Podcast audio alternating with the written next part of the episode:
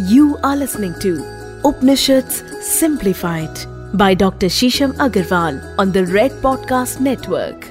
श्री आदि शंकराचार्य ने कहा कि हमारे दश उपनिषद सबसे महान हैं। अगर आप अपने दश उपनिषदों का अनुसरण कर लेते हैं तो उनको अपने जीवन में उतार लेते हैं तो आप अपने जीवन में सर्व व्यापी सर्वत्र ईश्वर के बहुत करीब आ जाएँगे और अपने जीवन का उत्थान करने लगेंगे, अपनी चेतना में, अपने कॉन्शियस में उठ जाएँगे।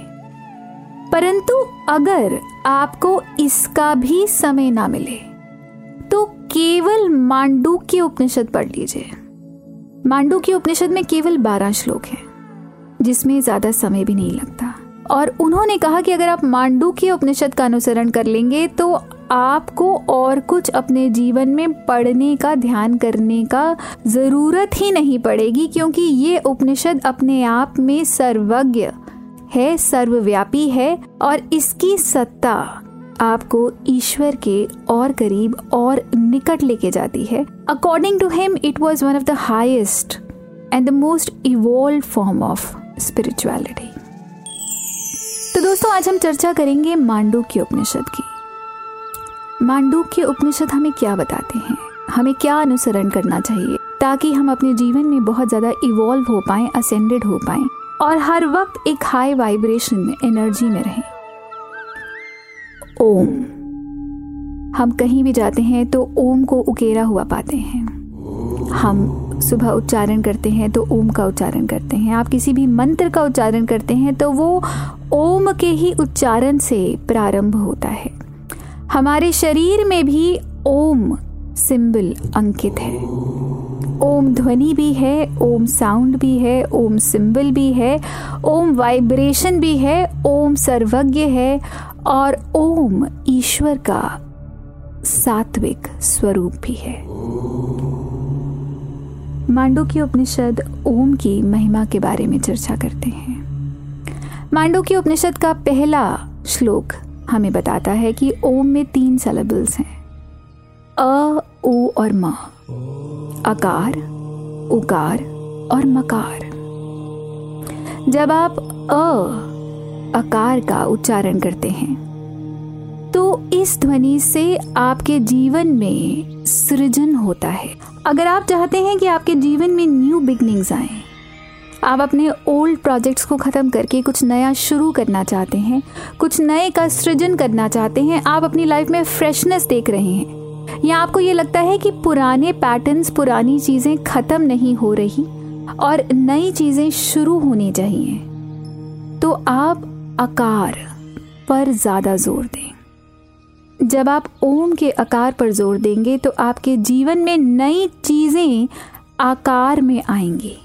जो वाइब्रेशन ब्रह्मांड में घूम रही है, वो अपने आप, एक स्वरूप में, एक फॉर्म में आपके समक्ष मैनिफेस्ट होने लग जाएगी। अब आते हैं उकार पे।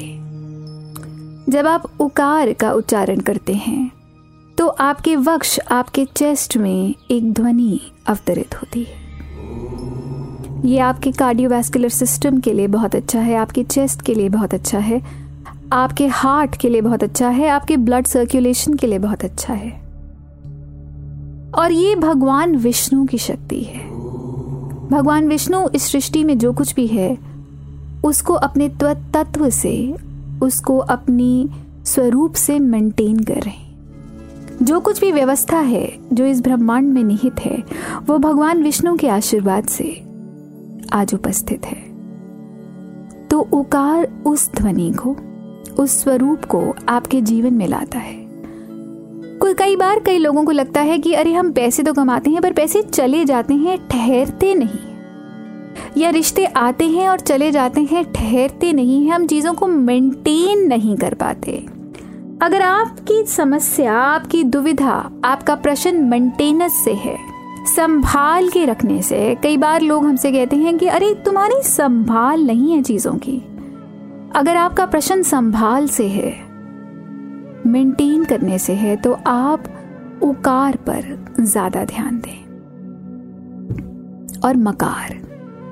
जब आप मकार का उच्चारण करते हैं तो आपकी क्रेनियल एक्टिविटी बढ़ती है, आपके ब्रेन की एक्टिविटी बढ़ती है, आपका सीएनएस आपका सेंट्रल नर्वस सिस्टम स्ट्रांग होता है, आपकी स्पाइन में स्ट्रेंथ आती है, और आप पुराने प्रोजेक्ट्स ख़त्म करके उनको एंड करके, उनको कंक्लूड करके तब एक नई दिशा का निर्धारण करते हैं। अगर आपको लगता है कि आप अपने जीवन के विश्व साइकिल में फंस गए हैं, एक चक्रव्यूह में फंस गए हैं समस्याओं की और ये समस्याएँ खत्म नहीं हो रही, इनका अंत नहीं हो रहा तो आप ओम के मकार पर ध्यान दें। जैसे ही आप ओम के मकार पर ज़्यादा ध्यान देंगे उच्चारण में तो आप देखेंगे कि आपकी पुरानी समस्याएँ समाप्त हो रही हैं। आपके पुराने विश्व साइकिल समाप्त हो रहे हैं। वो पैटर्न्स जो कभी अंत नहीं होते थे या जो पैटर्न्स जिनका आपको अंत नहीं मिलता, आपको ऐसा लगता है कि आप इस समस्या के बीच में फंस गए हैं और शायद आप कभी इसमें से निकल भी पाएँगे कि नहीं। तो जब आप मकार का उच्चारण करते हैं तो आपको उन चीज़ों का अंतिम सिरा मिलता है। और जैसे ही आपको उनका अंतिम सिरा मिलता है, आप उसकी तरफ़ चलते हैं तो वो चैप्टर, वो पैटर्न हमेशा के लिए समाप्त हो जाता है। और आपके सामने अनंत सहस्त्रों नए रास्ते खुलते हैं। तो चीज़ों को शुरू करना है तो आकार, चीज़ों को मेंटेन करना है, स्थिरता देनी है स्टेबिलिटी देनी है मेंटेन करना है तो उकार। और चीज़ों को समाप्त करके नई दिशा का निर्धारण करना है तो मकार। ओम का उच्चारण न केवल आपके जीवन को दिशा, दशा और ऊर्जा देता है, पर यह आपके जीवन में उन चीज़ों का भी निर्धारण करता है जिस चीज़ को आप एनर्जी दे रहे हैं, जिस चीज़ के प्रति आप एक प्रस्पेक्टिव रखते हैं। और जो आप चाह रहे हैं, अगर आप उसको मैनिफेस्ट करना चाहते हैं तो ओम का अगर आप सही रूप से उच्चारण करें तो आप वो सब अपने जीवन में प्राप्त कर सकते हैं एक और चीज़ यहाँ पे मैं ऐड करना चाहूँगी कि जब भी आप ओम का उच्चारण करें तो उसकी शुरुआत नाभि केंद्र पर ध्यान से करें जब आप आकार का उच्चारण करें तो अपना ध्यान अपने उदर, अपनी स्टमक पर ले जाएँ। जब आप उकार का उच्चारण करें तो अपनी चेस्ट पर, अपने वक्ष पर अपना ध्यान ले जाएँ और जब आप मकार का उच्चारण करें तो अपने ब्रेन पर इतना ध्यान ले जाएँ।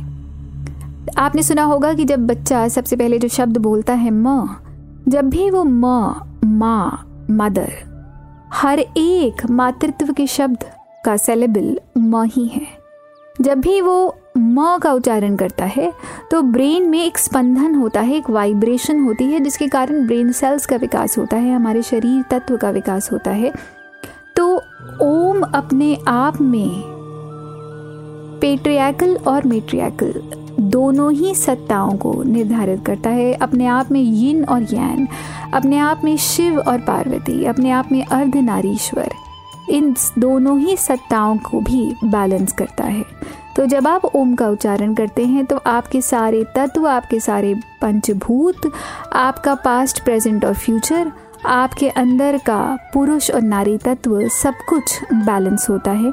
और आपको एग्जैक्टली exactly एक क्लैरिटी ऑफ़ माइंड भी आती है कि आप अपने जीवन को किस तरफ़ निर्धारित करना चाहते हैं, कैसे निर्धारित करना चाहते हैं, और क्या प्रस्पेक्टिव होना चाहिए आपका आगे के जीवन के लिए। धन्यवाद।